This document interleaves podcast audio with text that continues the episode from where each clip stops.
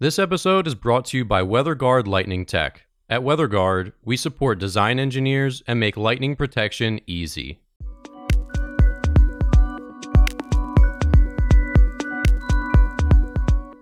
You're listening to the Struck Podcast. I'm Dan Blewett, I'm Alan Hall. and here on Struck, we talk about everything aviation, aerospace engineering, and lightning protection.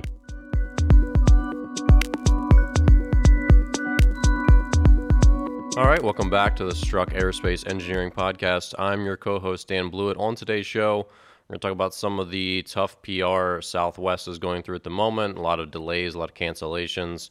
Uh, so, we'll talk about some of the, um, the issues there.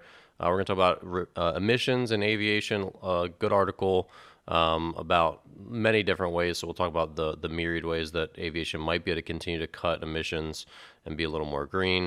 Uh, we'll talk about FedEx delivery drones um, and whether captured CO2 can be used for jet fuel. So, also an interesting uh, idea there.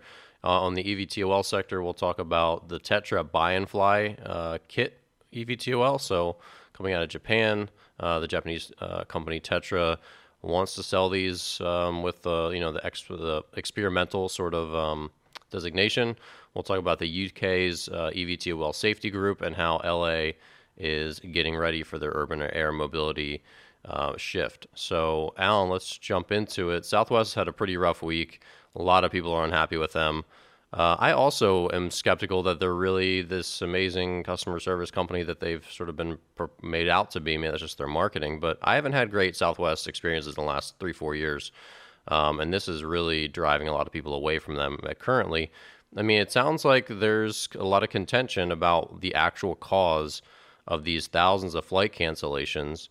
And it's confusing to consumers uh, because, you know, other airlines in the same area didn't cancel this many flights. So they're saying, well, if this was really an FAA um, air traffic control issue and a weather issue, which is what Southwest claimed, they're like, why was it only you, your airline?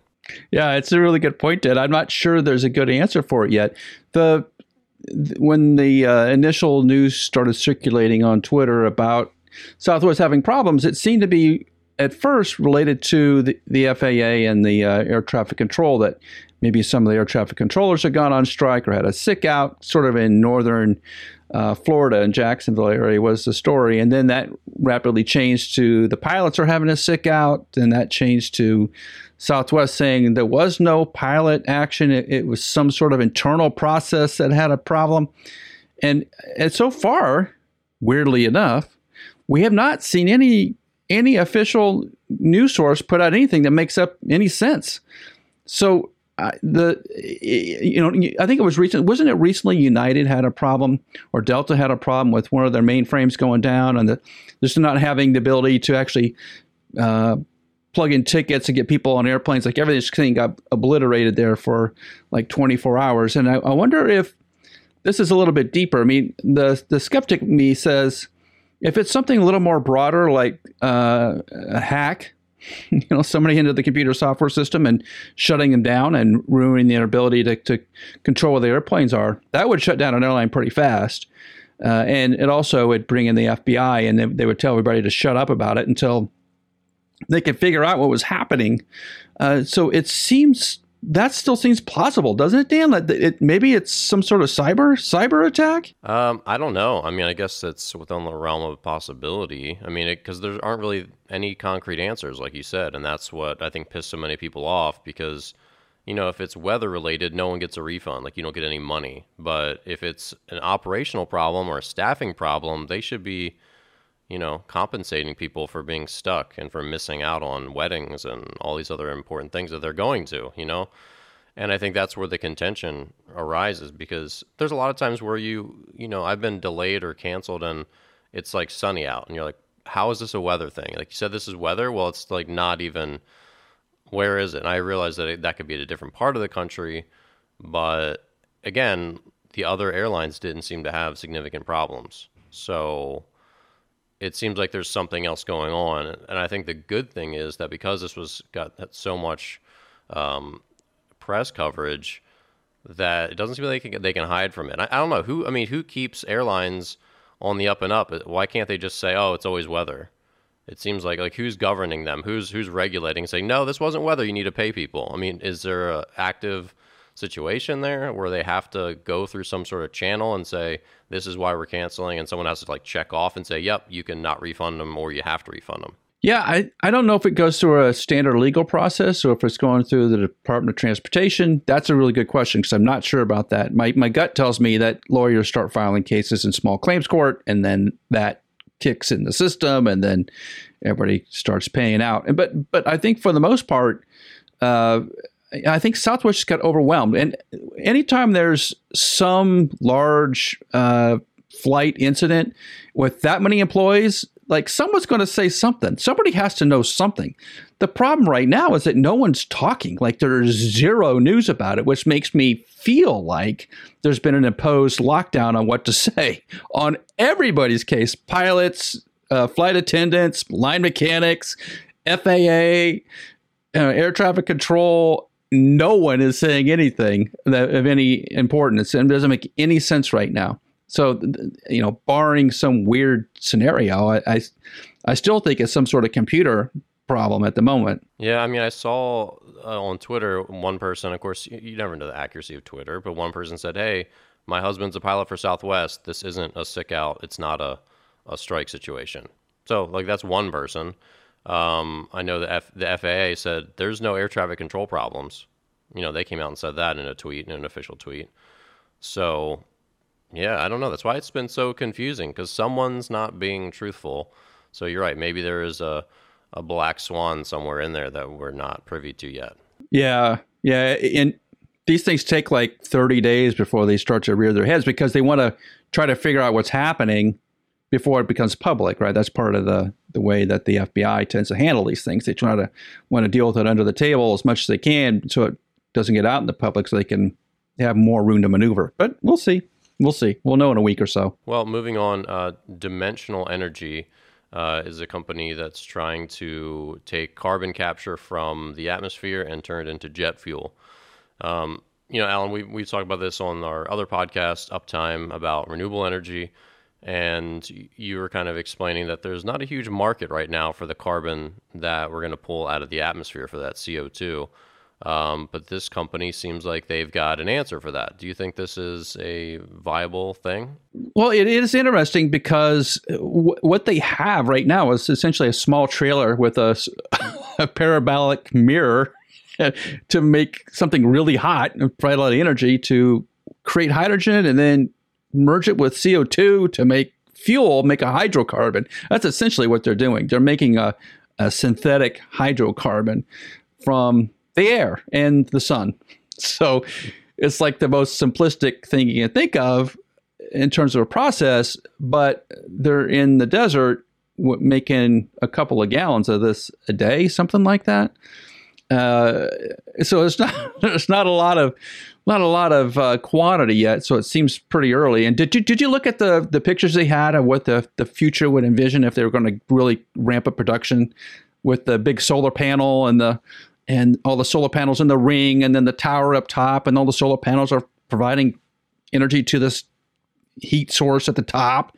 Did just does that make sense? Like it's like totally free almost in, in, terms of the way it's powered. Yeah, it's interesting. I, am certainly no engineer. You, I guess you wonder like how they scale that kind of stuff. Like if that's it almost seems like a James Bond, you know, like gigantic mirror. It's like you know you can fry a whole country if it's big enough. Um, but yeah, it it does seem like they're trying their best, and they said they could ho- hopefully get costs down to be less than a gallon. Um, if they got to scale in the future, that seems like a long way off, but, um, but yeah, pretty interesting. Crazy low, right? They'll never. And if you're if you're on the marketing side of that, you, you don't want to ever say it's a, a dollar a gallon. It's too it's too low, right? You're not going to make any money there. You want to make money at the same price that standard Jet A is sold at. That's you want to be at that same level, or maybe a penny or two below it. That's all you have to do from a marketing standpoint.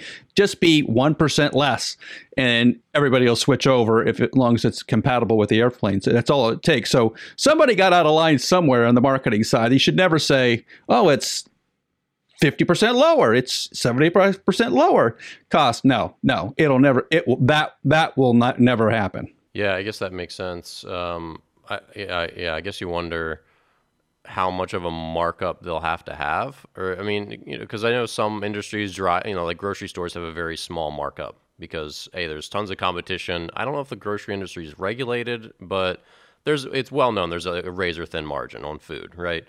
Um, but if you can make jet fuel for a dollar a gallon and sell it for four dollars a gallon, is that fine? Is that within regulations? Because I assume right now there's probably not a huge margin on it, but I, I have no idea what it costs to manufacture, you know, kerosene jet A fuel. Yeah, it's it's not well, it's a it's a decent industry because there's there's so many players in it. But I, I think if you're trying to compete with uh, standard drilled from the ground, uh, distilled jet A, you're to have a hard time competing with with that because the infrastructure is already paid for right? All, all the refineries and all the people and all the stuff and all the trucks and all the all the in- mechanisms to, to make and deliver this product are already in place and have been paid for for 50 years. So you're trying to compete with that, and that's that's where your costs kind of explode. You may be able to make the hydrocarbon, but it's all the other stuff you got to go do, right? You get so, and that's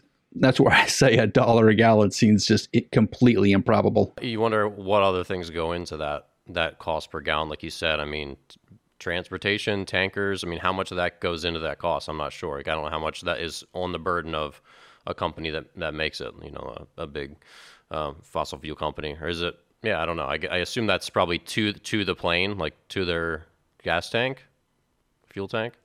Well, there's no way it's there's no way it's gonna be a buck to the to the airplane. No way.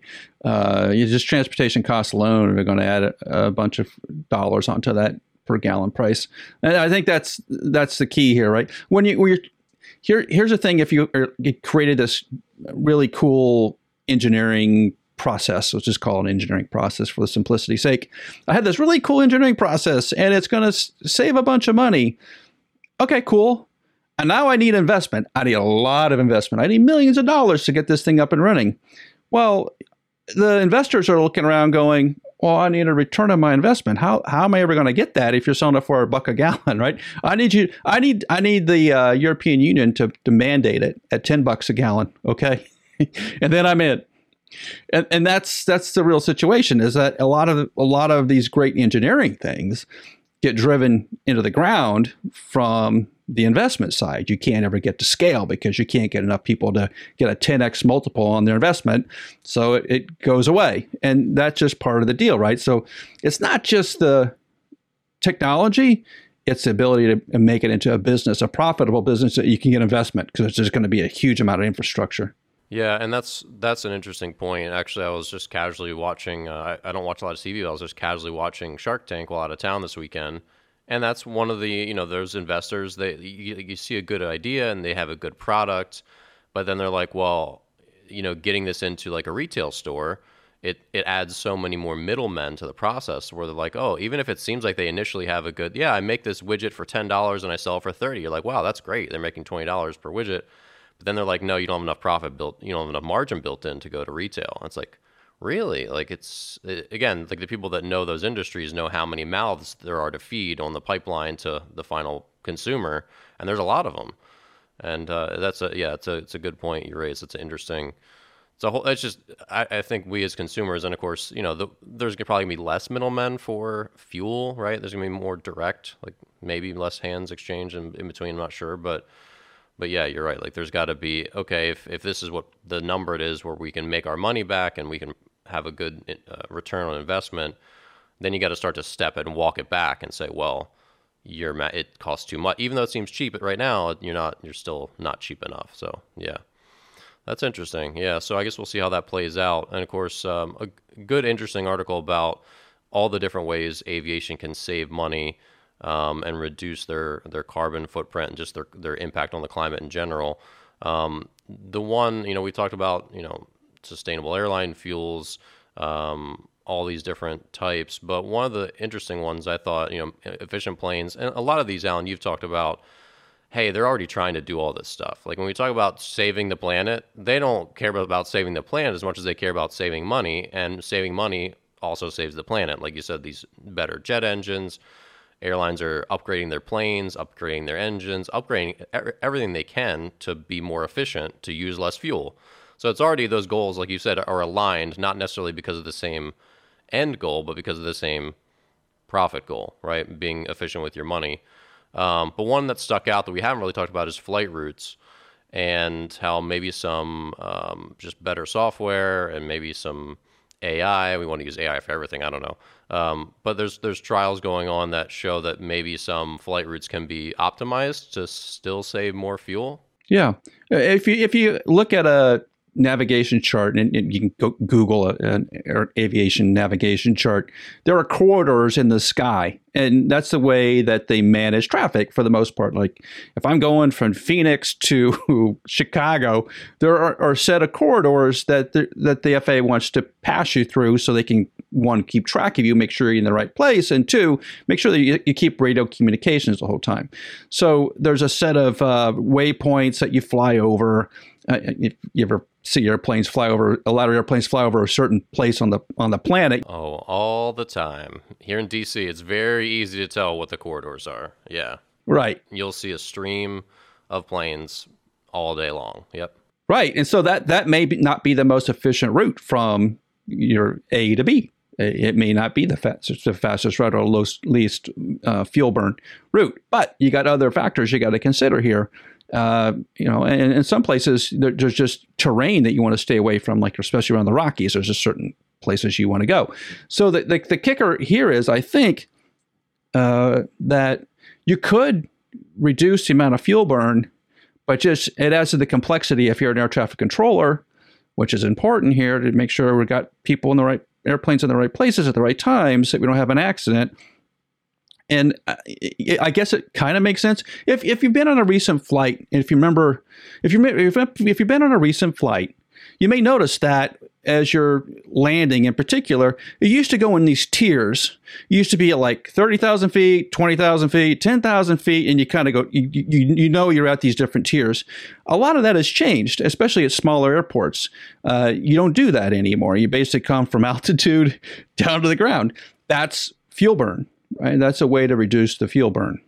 Uh, so the airlines had pushed for that a long time ago, and I, I do believe that's in place because I haven't noticed the tiers as much at my local airport.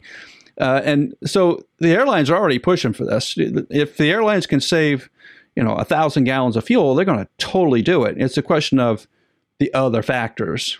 How do I keep the airline safe and don't run two airplanes into one another, or get somebody not where they're supposed to be, particularly at you know 18,000 feet and above is where you get automatic FAA oversight. Um, air traffic control comes in, right? So um, to get in that airspace, you you're you're monitored the whole time, and that's where they put you on these routes, you on these corridors. Yeah, so it sounds like this is probably you know you think of a lot of industries that have just had to be efficient for variables A, B, and C, like well, there was safety and you know timeliness, et cetera but now it seems like maybe they're asking, and I don't know who they is, but just we as a, as a species are asking air traffic controllers perhaps to say, all right, can you now plan these routes with another variable, which is sustainability, carbon footprint, that sort of thing. So if you can keep safety the same, if you can keep you know time timeliness and and route efficiency the same, but can you now also solve for this other variable of reducing fuel burn a little bit more or whatever it is? So I guess that makes that makes sense. But do you think there's a whole lot to squeeze out there? Is, is there probably not? Probably not a lot. No, I, I think for the most for most airline routes, they're pretty they're flying a pretty efficient A to B right now because they're trying to save fuel. Airlines are always pushing for that, so they're going to find the shortest way to get to A to B. And in fact, in, in you know they'll they'll yeah, there's if you ever really watch the way your airplane flies, you realize like they're they're saving fuel here and there in little tiny places. They don't idle so much. Sometimes they shut down one engine, right? So they're constantly trying to save fuel. So I don't think there's going to be a lot of changes in the way we operate today. Uh, just because of the, the congested areas where you are, you know, DC, New York, Los Angeles, Houston, Dallas. There's just so many airplanes coming in and out. You got to have some standardization where people are flying and when. Yeah. So I think we're to me, we're, I feel like we're really close to being at maximum efficiency in terms of the way we operate. Um, so moving on, Alan, you've discussed how it seems like uh, drone deliveries have left the news cycle a little bit. They've gotten less press in the last, I don't know, maybe year as compared to maybe 2019, 2020. Um, but it sounds like FedEx Express, which is a FedEx uh, subsidiary, has begun a drone delivery trial in Ireland. And it looks like this has not gone away, that it's going to continue on. But, you know, like a big company like Amazon, we heard a lot of news about it, very little news about it now. Why do you think FedEx is picking this back up? Well, I think it's interesting where FedEx is doing it. They're doing it in Ireland. I haven't heard much about it in the states. I think they were doing some work down in Memphis on site at the at the Memphis airport for get from one terminal to the other terminal. But this is a much larger process here uh, and there was a really good podcast about this, and, and I had to apologize because I don't remember what podcast it was. Otherwise, I credit them. But they had a, a, someone from Ireland talking about how this is all coming together and how they had to work with the local towns to to put our uh, uh put everything together um, regula- regulation wise to make this happen. But they what they were trying to do was get from basically an airport to a port, like a seaport. That's what it sounded like and to drive there was like an hour but they could take this drone and get stuff get packages there within 15 minutes so it's a huge reduction in the amount of fuel to move a package uh, and it's obviously much faster so they were just trying it out to get an understanding of how the different organizations in ireland work together and how because uh, the the drone was going past line of sight, so you couldn't see it anymore. Now you, you put this thing in play, and it just it goes right. So you can't watch it the whole time. So it's a little risky from that sense. You don't have any eyeballs on it, but I think the the concept is really getting vetted out. Weirdly enough, outside the United States.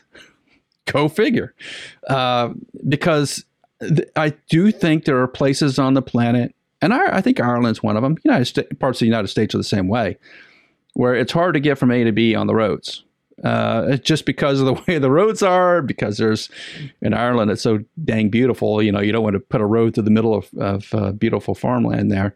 So the, the roads tend to be a little not as uh, A to B like they are in some parts of the states. So the, the concept is really good, and I think FedEx is quietly somebody at FedEx is quietly behind the scenes doing these little experiments. And, and I think Dan, what's going to happen is whatever they figure out is going to get translated back to other places, maybe back in the States, which would be tremendously cool. Yeah. So this company, um, Sky Skyports, which was conducting these uh, these trials for FedEx, is it sounds like yeah, like you said, they're just dropping them between an airport and an actual port under 15 minutes. So just these little short haul trips that that makes sense. So yeah, I, still think this has a lot of potential. It just you wonder now if the world is ever going to be this sort of flying drones everywhere and you know like flocks of birds, which it kind of felt like that was going to be our future back in like 2019. You know, Amazon was talking about. They're like, oh god, here it comes, and it's just going to be drones, drones, drones everywhere. Um, but yeah, it'll probably end up somewhere in the middle. But I I can't imagine that drones aren't going to become you know, as they as their battery range increases, as the automation increases, I can't imagine that they're not going to be pretty useful, especially out more in the country. Probably less so in cities because it's just going to be a nightmare and you know more restricted airspace and stuff like that and safety concerns. Um, but out in the suburbs and in the country, I think, like you said, it, it probably makes a lot of sense where there's less A to B truck routes, et cetera, et cetera. Right. You don't have a whole truckload to go out to someplace in the middle of Nebraska, where I'm from. You may load up a, a larger drone with enough for the pack with all the packages for that day, send it out there. It's faster than a truck, probably less expensive too. So that's a cool concept. it's going to have to get vetted out. Now you're right. I, I haven't seen any Amazon drones uh, in Massachusetts at all. We were in we were in Boston quite often. I, I have not seen anything about it, uh, which is crazy because you think that'd be one of the places they'd be trying it. So moving on to our EVTOL segment today.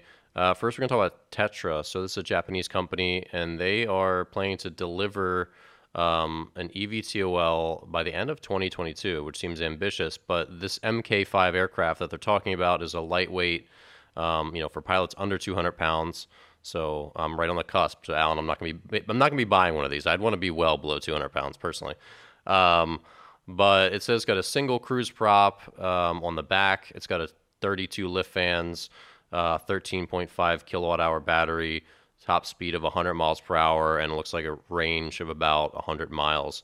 Um, but this is going after that, you know, that you know pilots can just buy this sort of build this kit and uh, go for it. So is this what is this what eVTOLs are gonna gonna be without you know in the personal sector?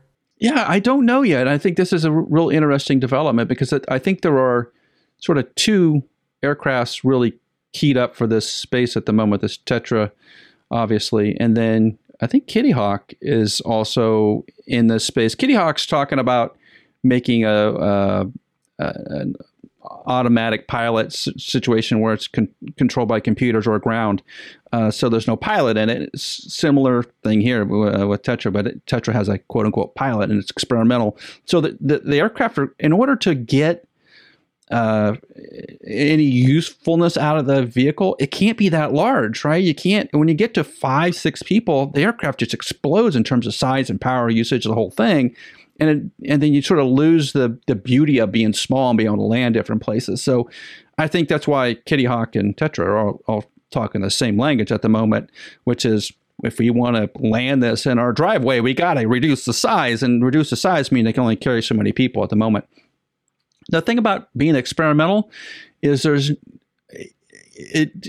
I don't want to say it's not safe. It just seems less safe on some level. So it's going to be a kit belt thing, and the, the for the most part in the United States, the kits have turned out relatively well. And a lot of there's a lot of kit airplanes in the states, and uh, and they have pretty good safety record. Quite honestly, you wouldn't think it, but they do.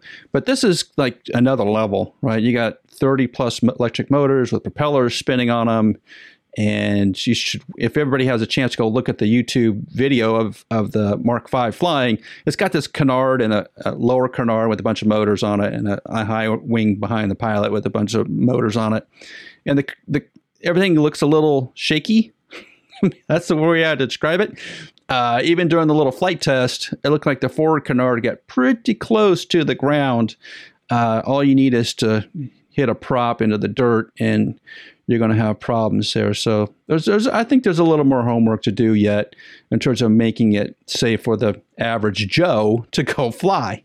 Don't don't don't you think so, Dan? It's still a little early.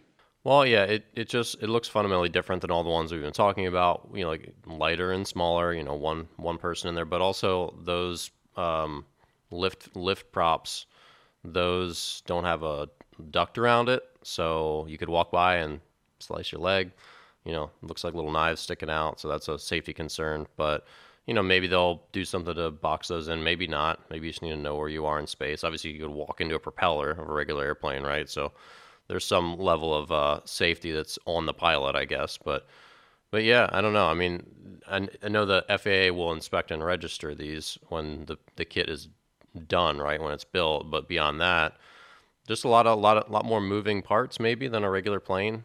Yeah, sure. You got so many motors, yeah, so many motors moving moving around. I don't know if there's any.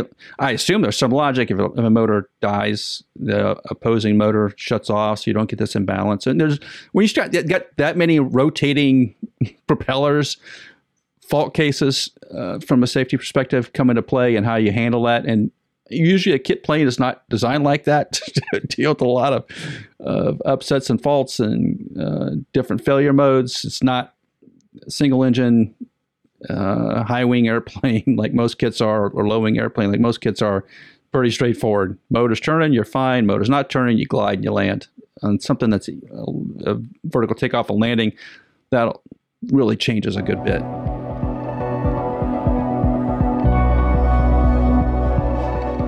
So, speaking of safety, over in the UK, the uh, Civil Aviation Authority is establishing a consortium for eVTOL safety. So it'll be called the EVSLG, the Safety uh, eVTOL Safety Leadership Group, and you know founding members include Joby, Joby Aviation, Vertical Aerospace, uh, the UK Air Accidents Investigation Branch, and a number of others. Um, so I, I assume, Alan, we're going to continue to see more bodies like this, consortiums, whatever you want to call them um, just to sit down and talk about issues? I mean, what, what do you think the main purpose of this is? I think the UK is taking their uh, newfound independence and and using it to their advantage in this particular case because they're not part of uh, the EU anymore, and they're not necessarily tied. And there's a lot of uh, uncertainty here yet with EASA. You know, the UK is really well. It has its known CAA's back. You know, the, the CAA's back. So they have their certification um, group inside the United Kingdom, in which used to certify airplanes all the time. And then when they merged with the rest of the European Union, that went away, and uh, they they were one office of multiple offices, and now they're back again as their own special entity. The thing about it is, uh, as a relatively smaller country but needing a lot of electric vehicles because I think they probably could use it to get from Scotland to London. That's not an easy place to get to, and there's a lot of short hops there.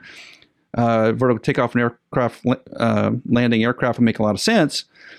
Is that they're trying to take the lead on this and set the standards. So the UK is trying to set the standards uh, ahead of the EU and get everybody on board. And most likely, they will probably do that. You know, the first one to market is usually one who defines what the marketplace looks like. And the first one who can establish the regulations is also the first one that, that gets airplanes certified and get flying. And then everybody has to kind of mostly follow that. Uh, so the UK is utilizing themselves their their ability to maneuver quickly because they're smaller than EASA. They can maneuver quickly and set this safety board up and, and try to get some eVTOLs rolling. And, and, and in this dream scenario, I think they're hoping that they're going to get some manufacturing over in the UK for electric aircraft. I think that would make a lot of sense. Also, it hasn't really happened yet because the bigger players tend to be in the United States, but it's worth a shot. And, you know, I think the aviation community in Europe, especially in the UK, uh, if you think back to the Wright brothers, there's like the United States and there was the United Kingdom and maybe Germany, somewhat in France in terms of the big airplane builders. So uh, they have a long heritage. It'd be interesting to see how this goes. You have to keep an eye on it because if Joby's participating in it, they must think it's real. Right? They don't waste time on things that don't look real. They have time for it. So, you know, the, the, the list of names that are participating in this are is pretty impressive at this point. Speaking of that, um, LA is doing, I wouldn't say a similar thing, but LA is also getting, they're gearing up to, you know, see urban air mobility integrated into everyday life there. So they've spun out um, Urban Movement Labs, which came out of the Office of Economic Development. That was back in 2020. And they're not, the Urban Movement Labs is not dedicated just to urban air mobility, but that's one of their pieces. So they work on uh, infrastructure for getting people moving around, workforce development, stuff like that. Um, but Archer Aviation, Hyundai, they're um, they're partners of that as well. And you know, Joby Aviation is coordinating with uh, Urban Movement Lab, Lab. So, you know, they're trying to get policy in place and get the minds at work to get this going in LA. Of course, LA is not a country, but it's obviously an influential um, part of the U.S. And it seems like they have their sights pretty much set on, you know, this being a, a, a premier first place for uh, EVTOLs to come and go and be integrated into everyday life. What sticks out to you about Urban Movement Labs? Well, I think it's uh, really interesting that as a city is taking so much of, of the infrastructure process among themselves. That doesn't tend to happen in aviation so much. They don't, you know, they set up an airport commission like Houston will have an airport commission, uh, Omaha, Nebraska will have an airport commission, and they manage the airport, make sure the facilities are there, and make sure things are working properly. There's a fire department, bing, bing, bing, bing, bing. In this particular case, uh, they're trying to figure out where these aircraft are going to land at and, and what kind of zoning limitations they have because uh, who knows, right? You can you imagine trying to change the zoning in Los Angeles, how big of a problem that's going to be just from the bureaucracy alone. Forget about the, the politics of it, just trying to go through the ordinary steps to turn uh, you know, a parking garage is what, what we're talking about, turning parking garages into landing spots. That there's a lot of code. You know, I think you and I talked about before. There's probably fifty thousand dollars of of infrastructure per parking landing space that you have to do to make it into a quote unquote appropriate landing space, right? Doesn't doesn't that seem like there's so much to this. It's going to, Dan, what, how many years do you think this is to take before they get this in, in place? I don't know. I mean, I think they're to move fast. I five, ten, maybe. I don't know, but it seems like they're to have to catch up with the development of these aircraft, right? Which in five years, someone's going to have a plane that's going to want need places to land, if not before that, right? Three to five, maybe. Yeah, 2024, I think, is a realizable number at this point. And you're right. I think anything in the states in a big city takes about four or five years to come to reality, unless you're just bulldozing it through by statute somehow.